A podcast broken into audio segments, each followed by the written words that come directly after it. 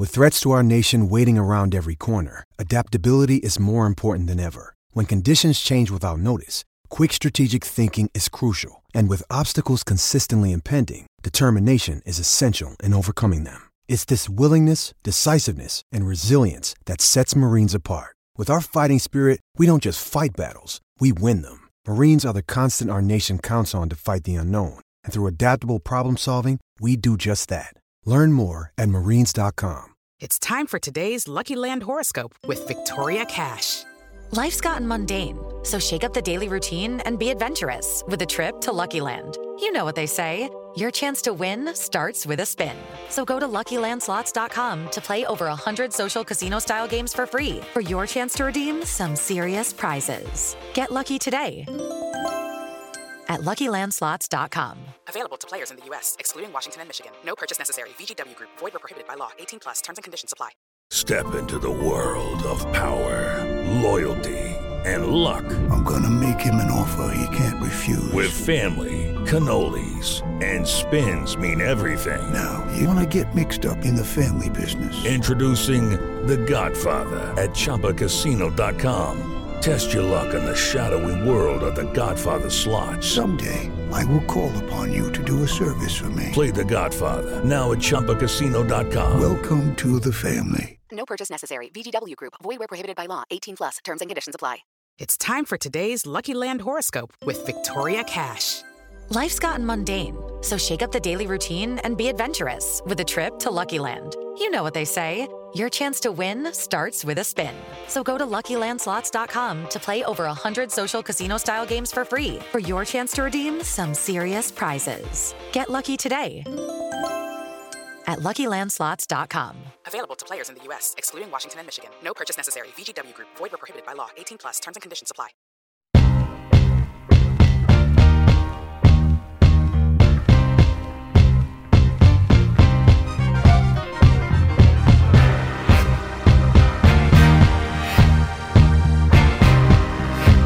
Welcome, everyone, to Rock M Nation Podcast. Uh, I'm your host, Sam Snelling. This is another episode. I believe we're on season four, episode five of Dive Cuts. Uh, took a few weeks off, um, basically to align with my uh, forthcoming uh, vacation, going to the hills of Kentucky uh, to celebrate an anniversary with my wife uh, leaving other people in charge of Rock M Nation. So anything that happens at the, at the website for like the next week and a half, like don't bother me about it. It's not my fault. It's someone else's That- fault. Just shunting responsibility. eh? Uh, everybody, welcome Matthew J. Harris to the podcast, uh, our every time co-host. Matt, how are you? I'm doing well. Um, sitting here enjoying uh, some Old Forester Prohibition Series 1897 edition. Excellent. Uh, yeah, it's uh, not the 1910, not the 1920, um, which people may be more familiar with, but it's it's, it's still a solid option, and uh, it's been sitting here for a while, and I like it because it's a little bit more of like a um, like f- a little more flute fruit notes than like floral notes in it, so it's really nice. Um, so it, it, it's pretty good. Uh, I'm a huge fan of the 1920. Um, I've gone through the bottle that I picked up way faster than uh, I usually go through a bottle, and I'm happy. Uh, kind of, I sort of won a raffle, and I ended up with a backup bottle. Um, so I'm happy I have that backup bottle. It makes me feel less bad about going through uh, the 1920 as fast as I I have. Um, I am sipping on an Elijah Craig barrel proof. Uh, it is the B520 mat, and it is exceptional.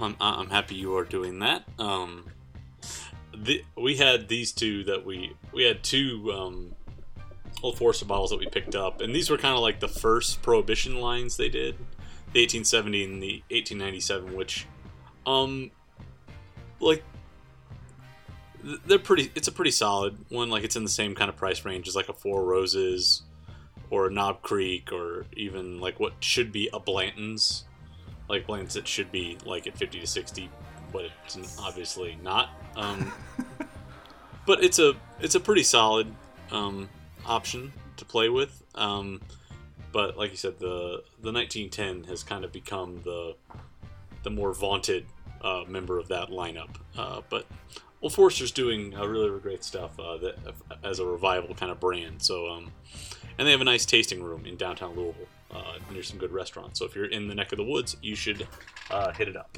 Uh, Well, assuming we ever open up again. Yeah, I was gonna say they are currently closed uh, Yes. due to uh, COVID. So uh, we are in, um, you know, week what feels like uh, 160 of of quarantining. Um, I've been working from home since mid March. I'm still working from home, and we just got an email saying that uh, we are going to continue working from home until probably at least January.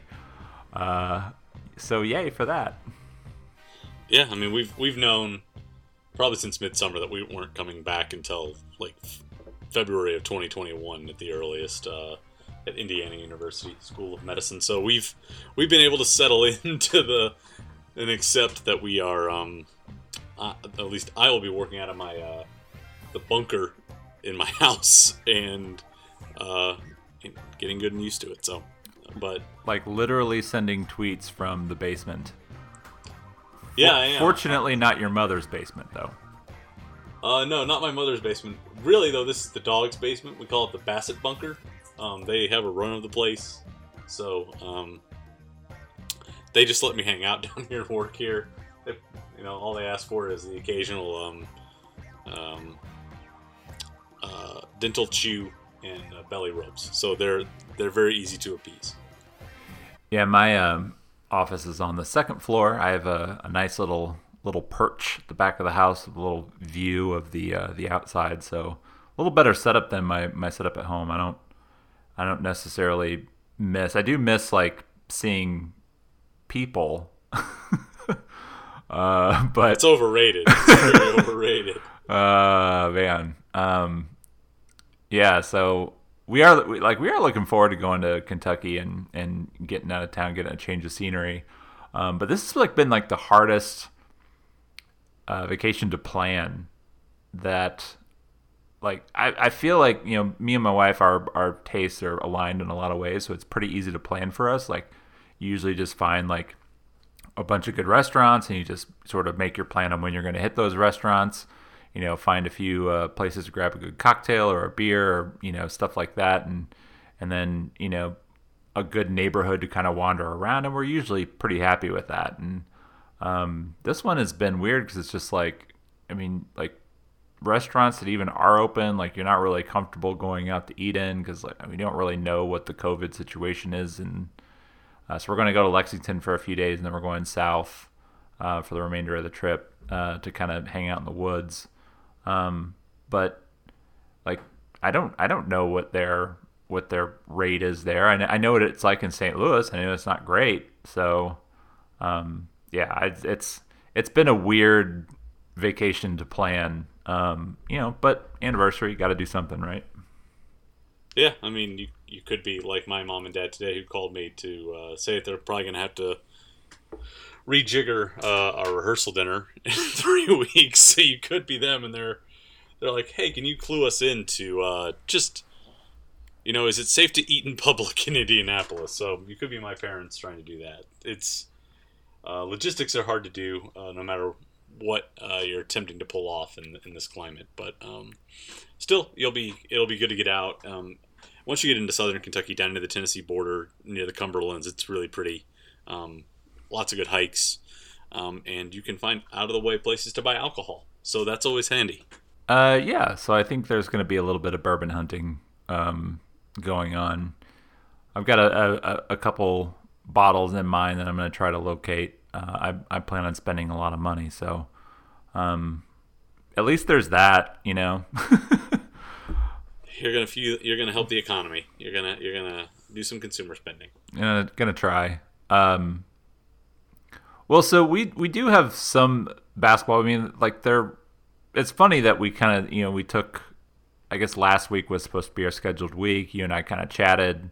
Thought it would made more make made more sense to record this week, have next week off since I'll not be in town, uh, and then follow it up kind of back on a regular you know every couple weeks. Um, but what's interesting is like nothing happened.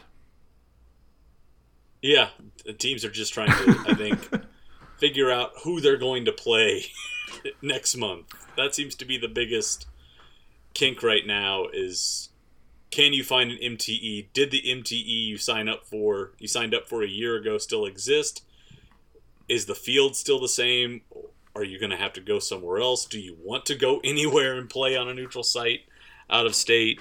Are you looking to host your own MTE? Um, it's it just seems like it's a it's a free for all right now. The only thing that we are sure of is that Missouri is going to be in the Mizzou in the SEC Big 12 Challenge, and they're going to play a full SEC schedule. So that is 19 games. Um, they can play a max of 27.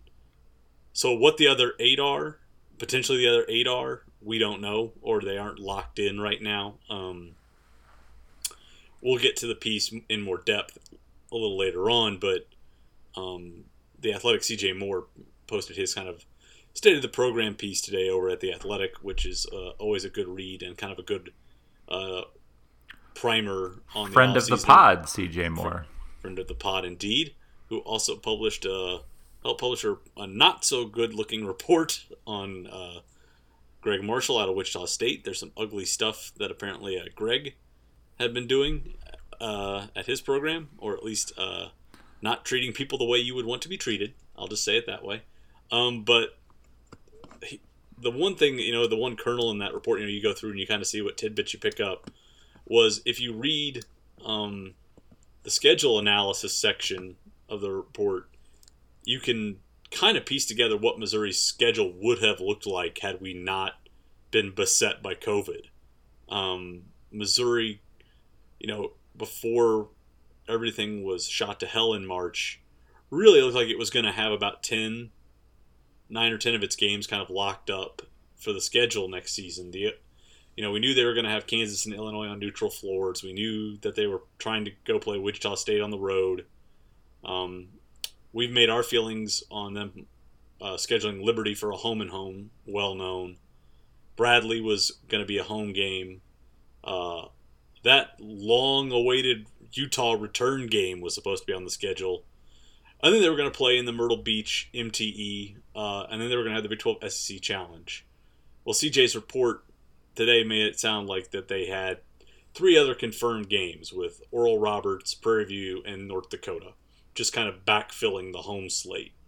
Uh, so Missouri would have played, uh, if the schedule had gone through, a minimum of three KenPom top 50 teams from last year, and I believe six teams that were in the KenPom top 150 last year. So a pretty, and that that's before you got to the Big 12 uh, opponent, who probably would have been a top 100 opponent, and maybe another one in the Myrtle Beach invite. So you were looking at eight top 150 opponents, and quite a few maybe in the top 100. So it was looking like a a pretty robust non-conference slate for them, and for uh, all this shook out. Um, what Missouri's schedule looks like moving ahead, those are going to be worth keeping an eye on. Uh, it sounds like Cuonzo Martin wants to keep uh, Missouri's two rivalry games with Kansas and Illinois on the schedule. So if you did that and had the Big 12 SEC Challenge, you're really looking to fill five dates. Is kind of what it comes down to here. You're gonna you, you need to find five more opponents to fill in the rest of the schedule. Um, and it's out, and like anyone else, Missouri is trying to do that in a way that's expeditious but also safe. So that that to me is the biggest sort of pressing thing right now is just simply who are they going to play? Like what who's going to be on the schedule in you know when we tip off in late November? Yeah, it's it's, it's interesting. Like, obviously, 2020 has has just been a year to turn everything on its head, and and you know, by this point, we've kind of cleared uh like all of the preseason hurdles of you know talking about the non-conference schedule. I've got the, the entire conference schedule out to people who are you know going through their picks, and my previews are mostly written uh, as opposed to right now, which none of them are written. um, although, like you and I, like offline, have I've kind of been passing notes back and forth and all that kind of stuff on on what we think all these teams are going to look like. And uh, and sort of piecing where we think they're going to fall. Um, so I did kind of put a hit out on Twitter as we're looking for things to talk about. You know what people, you know, want to want us to talk about, and like one of the things was uh, a good frequent listener, Mark Robinson, um, wanted to know like if we kind of saw this team finishing ninth in the conference, like you know the media is predicting, and I'm not really sure. I think what was it Rothstein? Yeah, who, who had his rankings come out, and he had Mizzou ninth. I also Yeah. had Mizzou as like listed as like a potential sleeper team. Um, I think that's a fair uh, estimation for Missouri right now. Like I, I understand why. I, I don't think it's gonna shock anyone to uh, that Mizzou might be undervalued, um, considering that we don't really know what to fully expect with a you know healthy brimming roster uh, at this point because you know Cuonzo Martin really hasn't had that luxury in three years. So you know what are we going to get this year? I mean, if they finish you know tenth and six and twelve with a bunch of injuries, like I'm not going to be surprised by that. That's if you don't have guys healthy, it's hard to win games.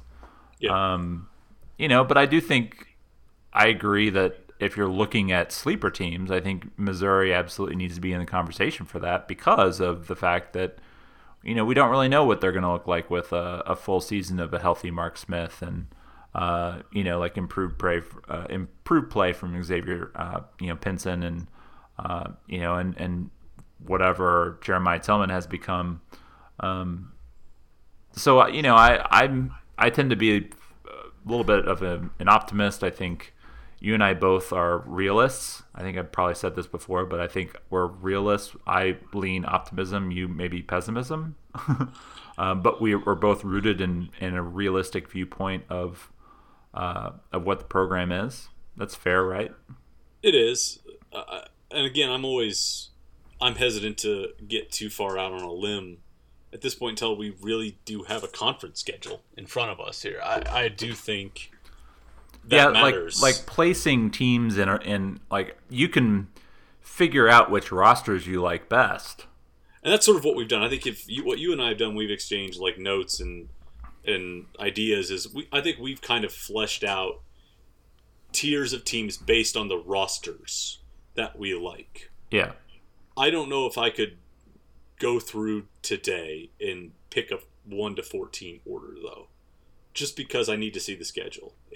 As as you've said before, in an unbalanced schedule situation, it really does matter what your composition of home and road and you know where you're drawing your opponents from. The only thing you can ever really say about Missouri is that they're going to play six games a year against Ole Miss, Arkansas, and Texas A&M.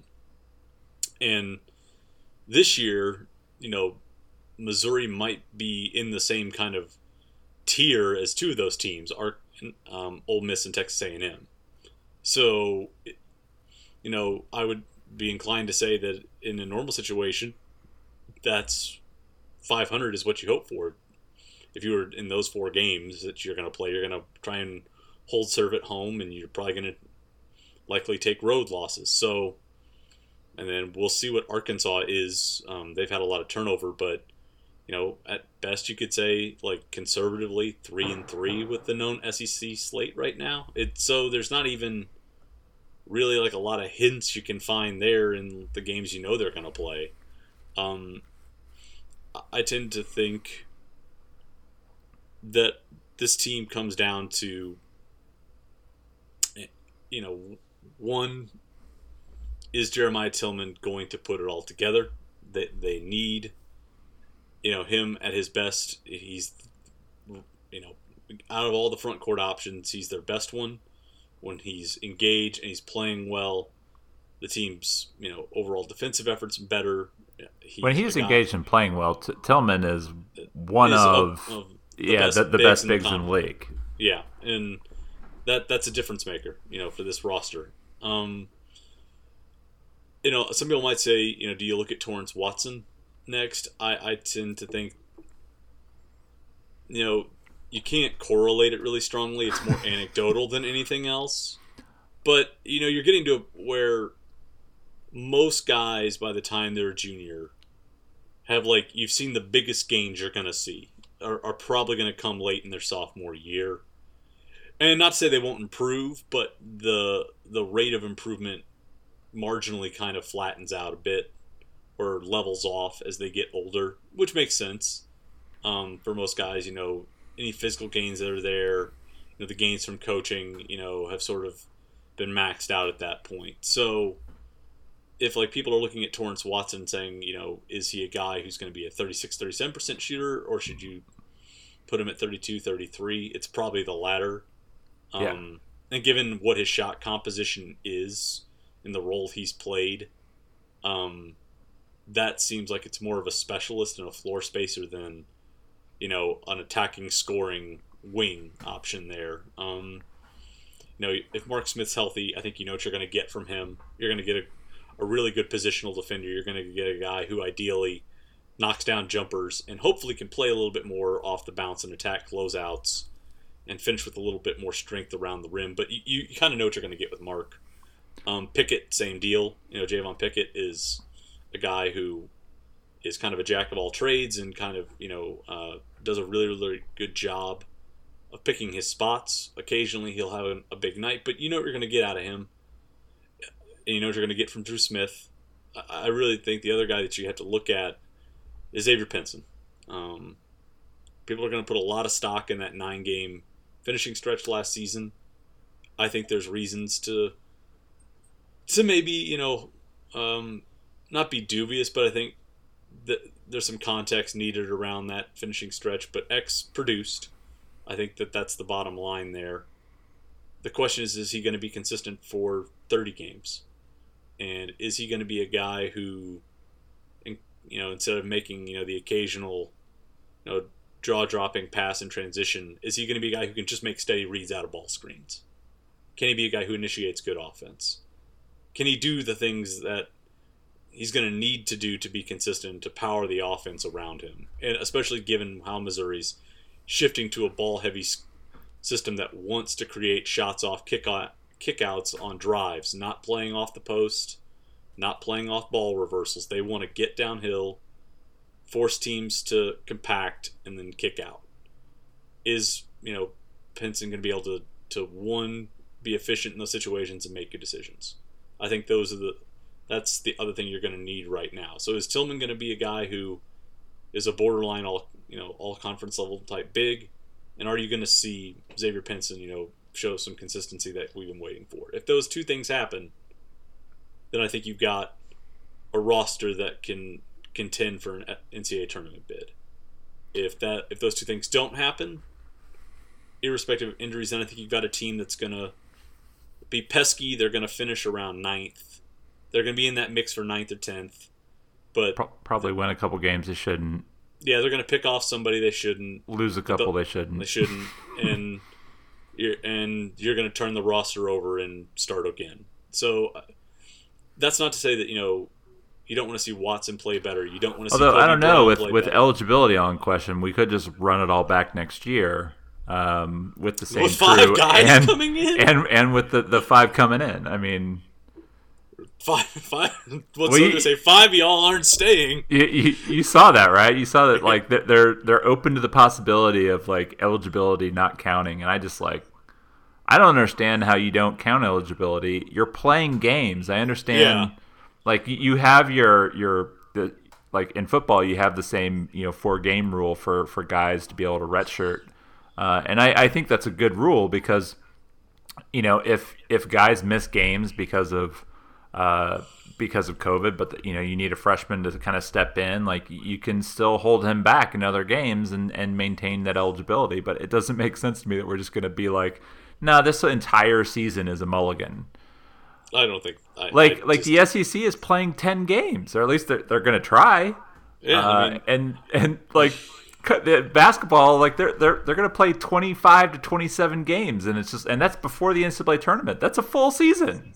yeah, they're gonna just count it. Just count the season, it, it, and just turnover. But to get back to the point there, I think really at the end of the day, it, it it's can Pinson and Tilmon, you know, be reliable everyday contributors. That that to me is what this roster needs. You know, it's interesting to ask questions about Torrence Watson shooting. Will Kobe Brown be a little bit more assertive as a driver? Is Mark Smith going to be healthy? All those things matter. That you know, I don't want to cast those out and say they're irrelevant, but Pinson and Tilmon to me are and what they do this season, you know, are dictate where Missouri winds up in the pecking order, or are going to play a large role in dictating where they wind up in the pecking order. And Matt's trying to kind of give away my Missouri preview.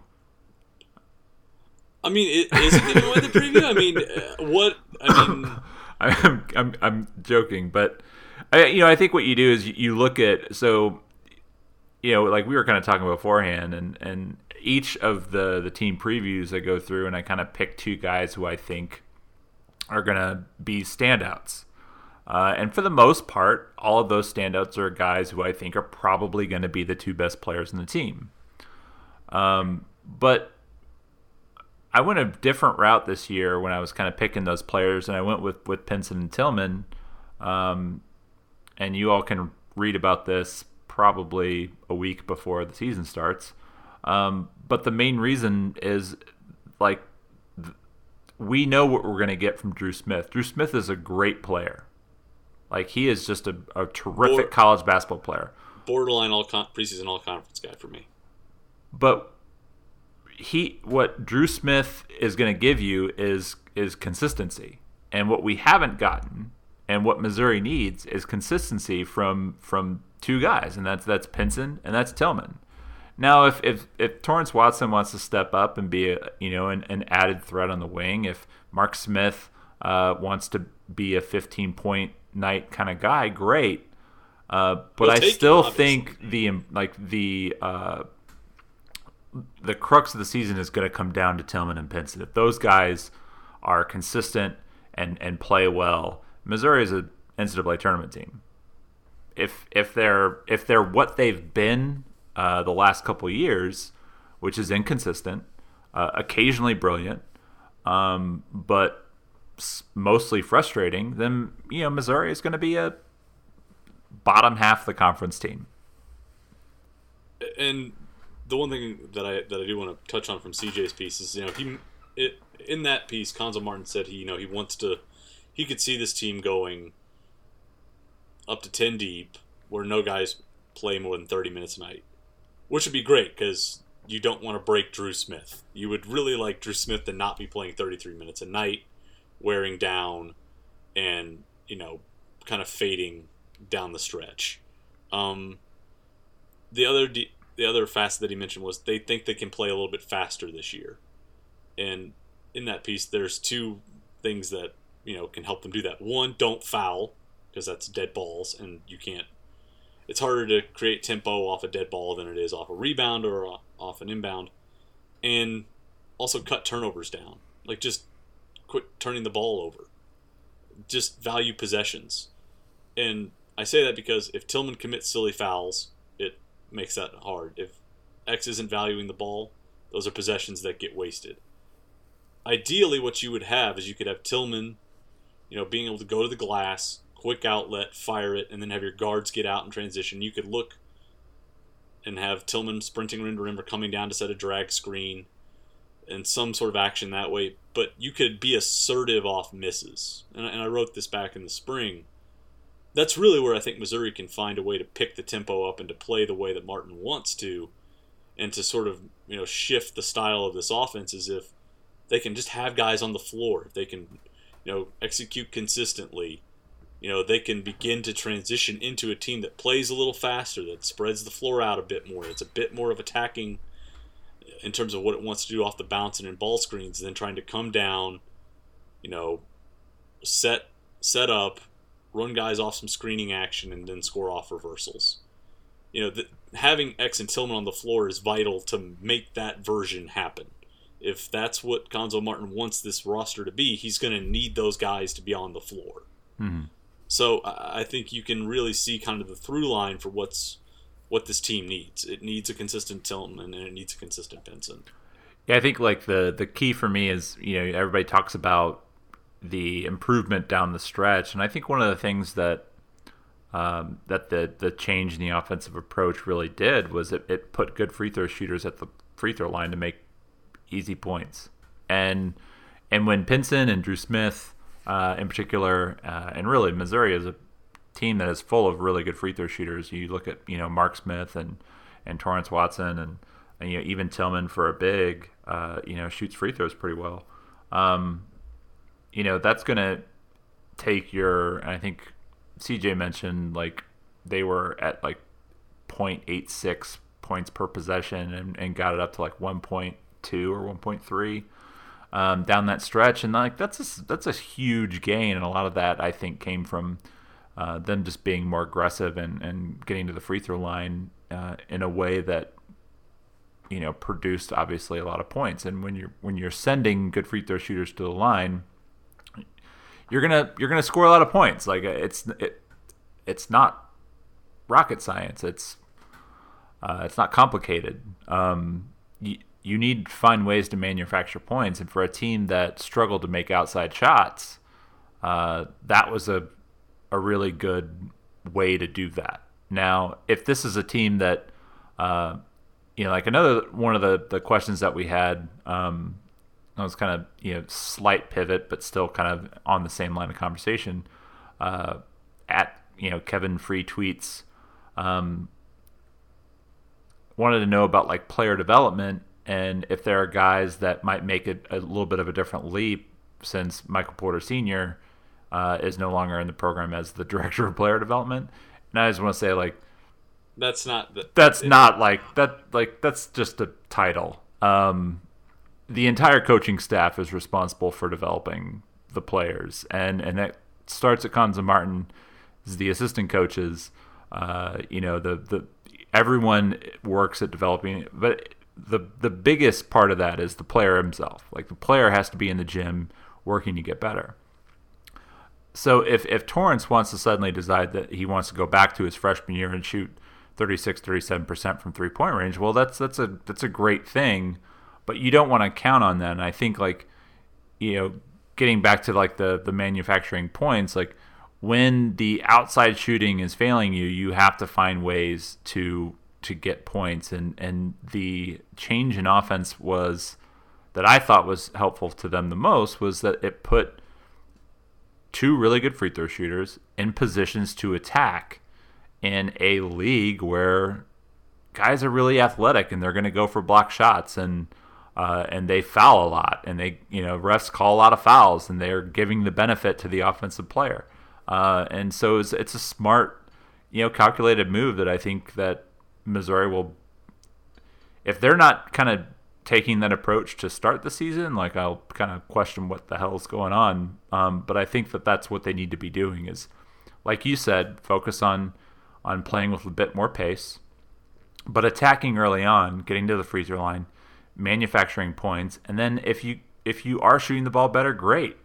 You know, then when you are driving towards the basket, you're not just trying to get to the free throw line.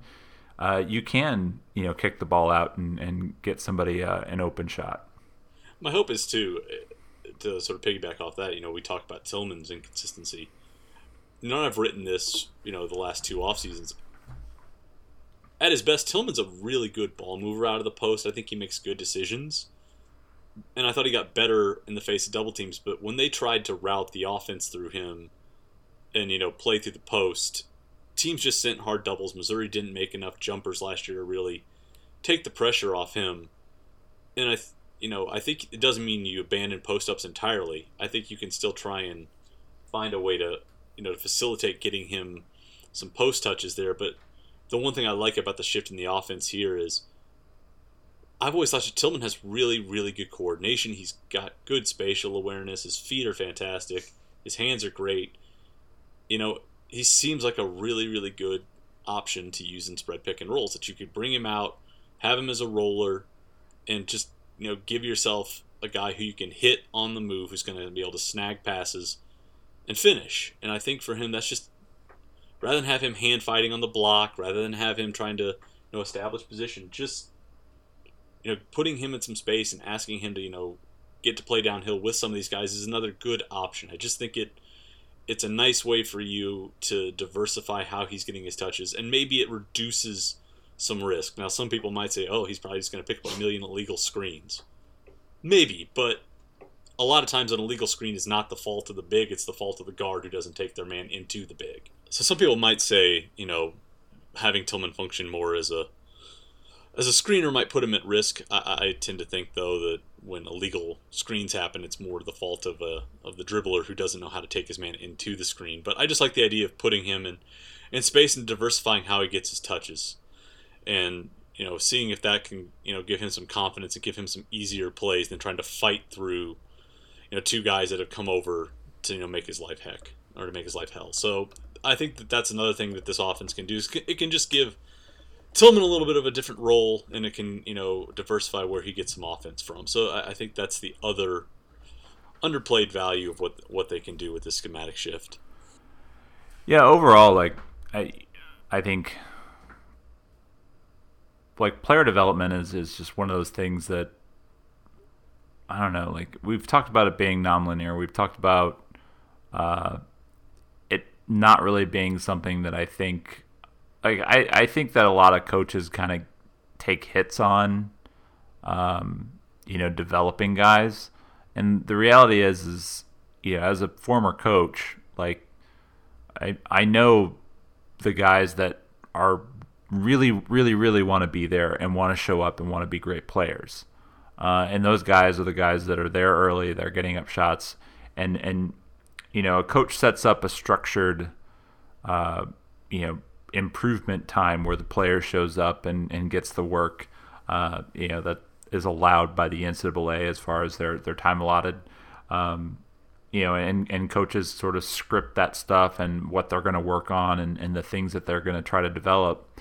Um, you know, but it really comes down to, you know, the player who's going to grab a manager, you know, after the session's over and be like, "Hey, I want to I want to keep doing this and and working beyond that." And I think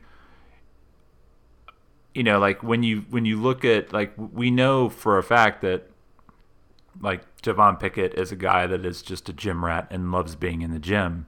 Javon Pickett's also a guy that uh, we've also talked about having just a, a limited body. Like there's just only so much that he can get out of out of what he is. Um, you know, maybe he takes some sort of like Jordan Geist like leap. Um, you know, I think a lot of people were sort of uh, amazed at what Jordan Geist kind of became uh, as a senior. Um, you know, but I just don't think that there's a whole lot of guys in this roster that you're looking at and just sort of seeing as as like future pros. Um, so it, it's really going to come down to, like we've said, it's going to come down to Dru Smith being as consistent as as he was last year, Mark Smith being healthy and being as consistent as he was when healthy. Um, you know, and then whatever you get from from Xavier Pinson and, and Jeremiah Tilmon, and I think that that sort of foursome gives you everything that you need. I like what they they they can get from Drew Buggs. I like what they can get if uh, you know, if Watson decides he's going to shoot the ball better, uh, you know, Kobe Brown, we've talked about him uh, as far as being kind of a wild card and a guy that, uh, you know, could potentially um, take another step and, and, and, you know, and being more of an impact guy. But it's going to come down to those like four guys. If those four guys are consistent and good, it, this is a team that and I kind of go back to like what we were looking at Missouri last year. Like I was confident that Missouri had a team that was a, at least a top half team, and they just they were a a everything that I thought they were going to be. They just shot the ball poorly. I didn't think they were they were going to shoot the ball. Uh, I mean, I didn't think they were going to be like forty percent three point shooters uh, I didn't necessarily think they'd be 28% three point shooters, and that's what happened. So uh, I look at what I thought last year. If if Missouri has the kind of performance that I expect, I think this is a this is a team that can be like top six. Um, and I like when I say top six, I don't think they're going to be like one, two, or three. Um, but with the right conference poll, I could see them maybe getting as high as four, but I think more likely, like to me, like six is kind of like what I think they're stealing because you know the league did improve its recruiting. Um, but that's that's up to like like we said, that's really up to uh, getting consistency from Pinson, getting consistency, uh, and the kind of play that you want from Tilmon, uh, and and then the other guys kind of filling around. That's a lot to ask. It, is. Um, I I think their ceiling's probably sixth, just like you. Um, that's a that's a team that's probably a nine or ten seed in March. Um, but given quibbling about seedings and where they go is irrelevant at this point. The the program just needs to, and we've said it before, just needs to get into it, get into a consistent run where it's making trips into March and reestablishing itself as a te- as a program that can get there, um, is going to be competitive year in year out, is going to be a that has a defined style, that has a culture that you know is going to produce consistent, you know, results. Um, I think, you know, injuries, you know, have played a big role in the last two years. Um, you know, it's incumbent on good on you know Mizzou to stay healthy this year. If they do, um, I think they give themselves a chance. But it's going to be really fascinating to see where they sort of land in that mix with Texas A&M, Ole Miss, and Auburn, which I kind of and South and Auburn. Those are kind of the teams I think they wind up with in that group. You know, teams that I think you could make a case for them being on the bubble or you know sliding back and you know just being NIT teams and you know occasionally surprising someone each night. Um, Missouri is will be the most experienced team in the league. They're going to return the most statistical production. That, mm, but the league is going to be a little bit deeper than it was a year ago, um, and we're going to be a broken record here. Production's only so good so long as it's consistent.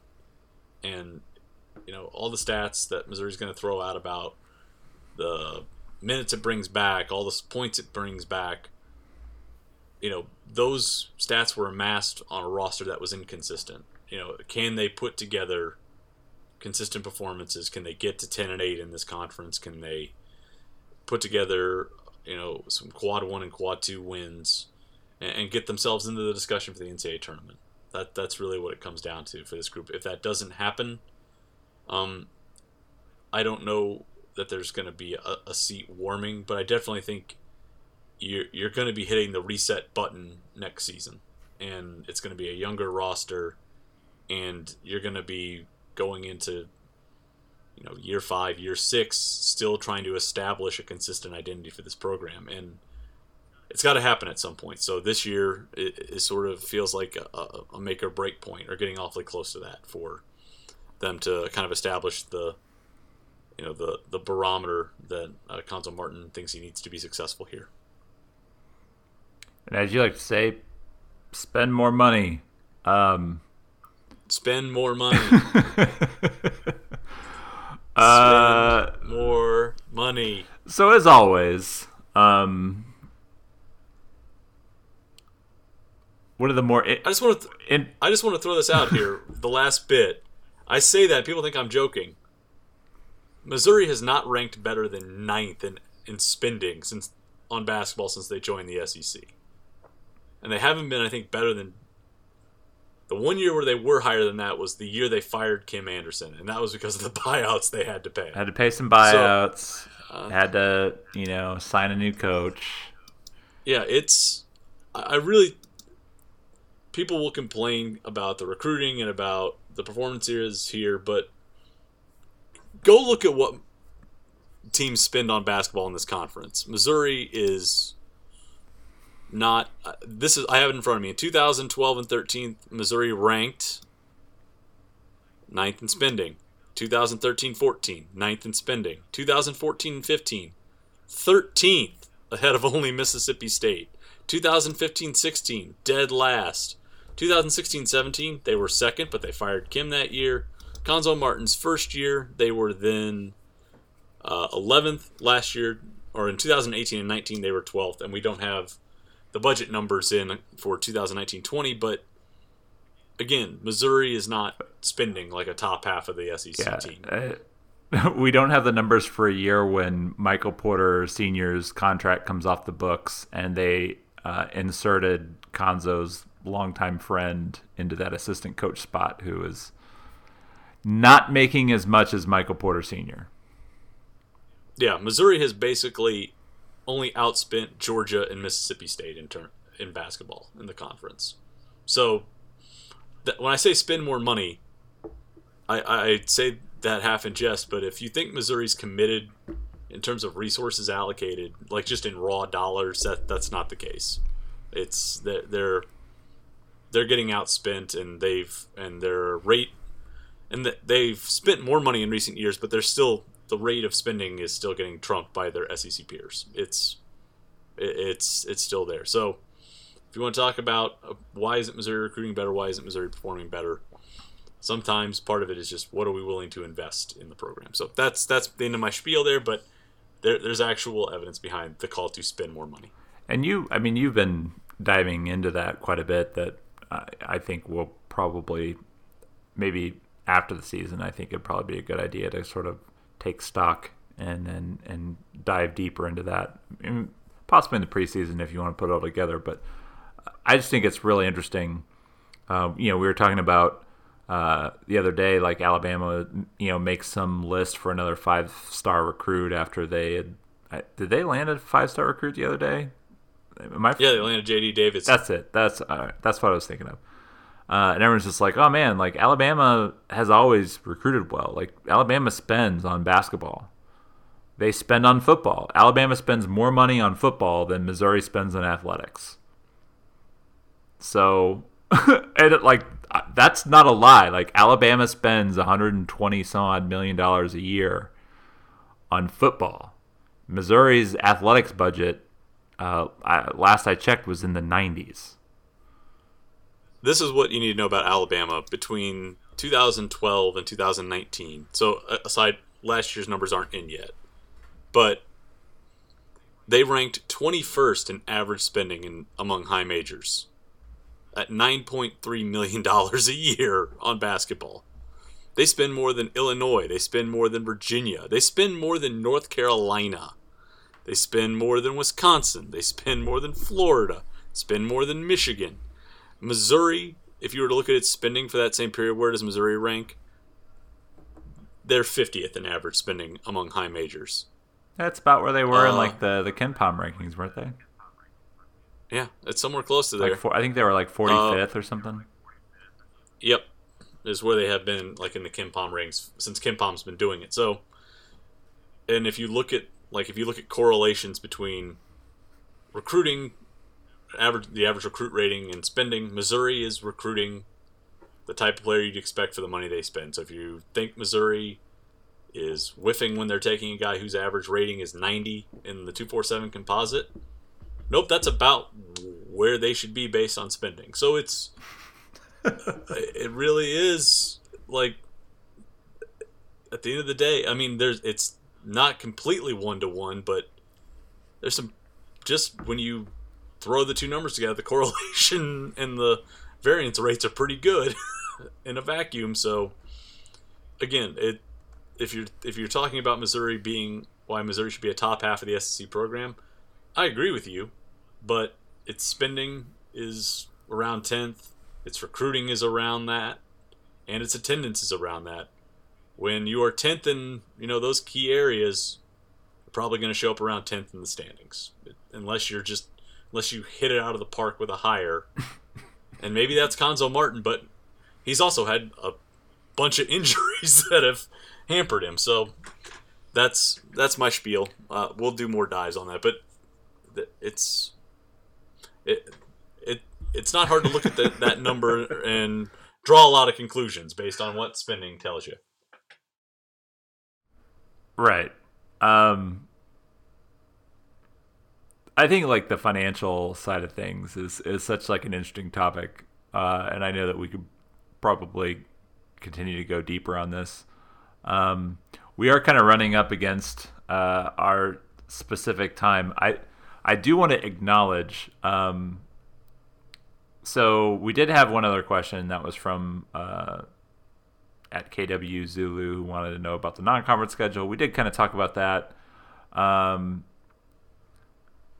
and I, you know, I, we're still figuring out what the schedule is going to be. Is it, I think what we've kind of talked about, like we kind of know that they'll have certain games in the schedule. Uh, they're going to do everything they can to make sure those games are on the schedule. Those are going to be the rivalry games. It's just a matter of like what else is going to fill out. Um, but my favorite question came uh, because Chester A. Barford just knows me too well, Matt, at this point, and he asked if each player on the team was a cocktail, what would they be?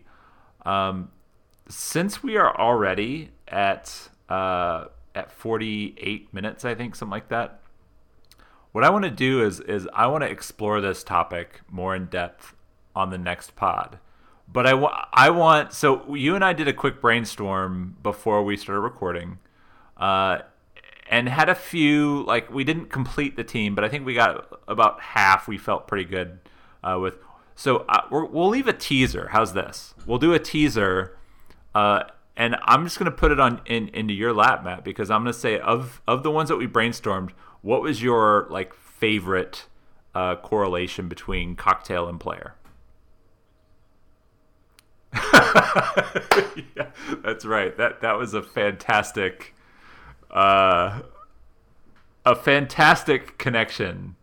Um, so, so does anybody know what a rusty nail is? Or do you do you know what it is? I vaguely have a notion of it. I'm having to. I'm double checking to make sure that I my my memory of a rusty nail is actually accurate here. Um, It's it's a very it's a very sort of like old school Ooh. old school cocktail. Like it's it's like one of those like tried and true fifties. Yeah. Oh God, I remember this. Yeah, my my grandpa enjoyed these. Um, it, Drambuie and Scotch. Oh God, I. This is I I I had a sip of one of these when I was like nine, and it made me not want to drink again until I was like sixteen. it was just disgusting. like it's. Oh God, it was it was not good. So not Yeah. not only does like the like the name of the cocktail, it's a rusty nail. Not only does that fit like Mitchell Smith's game, like because he is he's just like he's just like that that you know kink in the armor for like nobody wants to play against the guy. He he he plays hard, he rebounds hard, he takes charges. I think about like uh, the Illinois game when he took the charge against uh, oh what what's what's what's the guy's name? Is it Cockburn? No, no, no. It was against uh, the uh, the white forward that is. Uh, Oh, was he Georgie? Georgi Be- Bez has Georgie. Georgi Georgi Bezhanishvili. Yeah, so he takes the charge and just like he's like he's pumping, and you could just see like Illinois just like getting irritated by Mitchell Smith. So so Rusty Nails like like the perfect moniker for him. But not only that, like it's this old school, just like kind of grit your teeth and get through uh, approach to playing basketball. Uh, and I think he's a really good fit for like Cuonzo Martin, what Cuonzo Martin wants to do. He's a guy who's kind of accepted his role. Like he's not he's not expecting to to be a 35 minute uh, kind of guy. He, he's happy to just do whatever the team needs, and that is the quintessential rusty nail. Uh, it's it's a necessary cocktail to have in your arsenal. Uh, it's not always something that is enjoyable, but damn it, it gets the job done. If you just want to get good and liquored up, I mean, two ounce. Like the, the the directions here are simple: mix two ounces blended Scotch, half ounce Drambuie, one dash of bitters. yeah, so Just- so Drambuie is basically just like it's like a Scotch liqueur. yeah, it's It's like sweetened Scotch. It's like it's kind of like Yeah. Scotch and honey is basically kind of like the flavor that. Ow. nah, just bad memories of Drambuie. But yeah, so that's my favorite. Is Mitchell Smith is the rusty nail. That's that's what I'd go with. Yeah, I thought I thought that was pretty good. Yeah, so we we've got I think probably three or four others that I feel really good about. Um, We got to workshop the rest. but yeah, we we we we need to workshop. So we'll have the uh, the full reveal for the next podcast. I'll have some time as I stare off into the woods of the Daniel Boone National Forest um, to, to to think about Mizzou players and, and their you know their their what cocktail they are, uh, and we'll get there. But it it'll be in two weeks. so uh, for everybody that is uh, subscribed to the channel, thank you for subscribing. Uh, you can follow Matt on Twitter. You can follow me on Twitter. Uh, any hate mail goes to Mitch. He's the one that, that puts us up to all this. Um, but uh, yeah, so I, I, do think that uh, you've had now like four or five podcasts of, of Before the Buck Score in a row. Those guys will be back uh, this weekend and next week with more podcasts. Um, talking all things LSU, where Missouri is apparently going to take on the reigning national champs shorthanded. Can't wait to watch that game. Uh, it is all kinds of exciting. It's, it's a good time to be watching college football when we're, we're canceling games, we're missing uh, significant players from rosters because they possibly came in contact with somebody who tested positive for, for coronavirus. It's a it's a good time to to be a college sports fan. Thank God I got the Premier League and Bundesliga back. Thank God. Thank God I got European soccer back. All right, so uh, yeah, uh, Matt's happy that soccer is uh, there. Uh, the NBA is almost wrapped up, um, unfortunately, but uh, college basketball is right around the corner, Matt, and we'll we'll be talking about a lot of it. So thanks for tuning in. Hit that subscribe, hit that like, whatever you have to do. Uh, share it to your friends. We'll talk to you again in two weeks with all kinds of players and content.